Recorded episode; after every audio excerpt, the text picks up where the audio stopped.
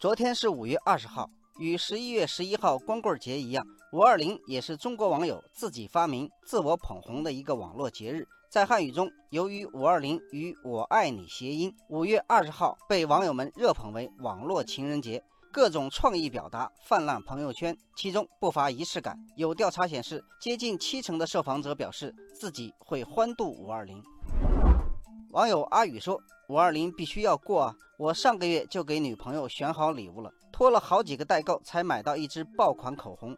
我知道她一直想要。”网友田园清风说：“我们这边不少餐厅五二零当晚的预约率都已经超过百分之八十，有的商家还利用店内的电子大屏幕搞霸屏表白活动，十秒钟十块钱，可以在上面传照片或者示爱，想说的话也可以打在屏幕上。”网友雨薇说：“我的花店五二零一天的订单超过两百个，九十九朵玫瑰、三十三朵玫瑰和十一朵玫瑰的组合最受欢迎。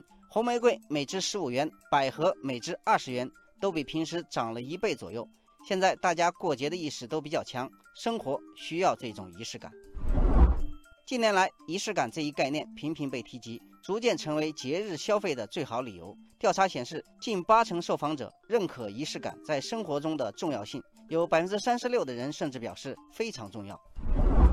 仪式感固然重要，但也让不少人感受有压力。尽管这些可以称为幸福的烦恼。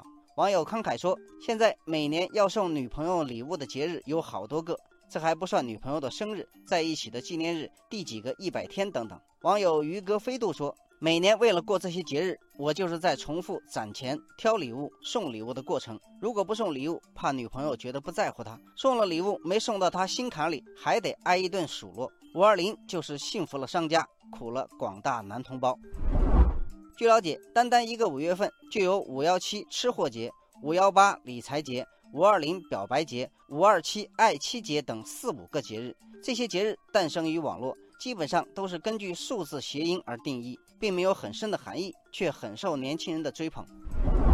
网友梅子健说：“网络节日是在网络时代伴随着市场经济的运作而兴起的，也成了新兴的消费文化符号。最典型的莫过于双十一，这一民间自发调侃单身人士的光棍节，被阿里巴巴包装成了一个全民的购物狂欢节。”网友蓝田瑞玉说：“网络节日是网民自发创造的一种网络文化。”它不像传统节日那么严谨，但传达的也是真善美的传统理念。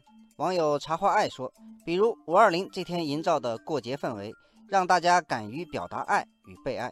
虽然它是一种消费文化，但出发点仍然是情感的交流与表达。这也许就是有这么多人愿意为这种仪式感买单的原因所在。”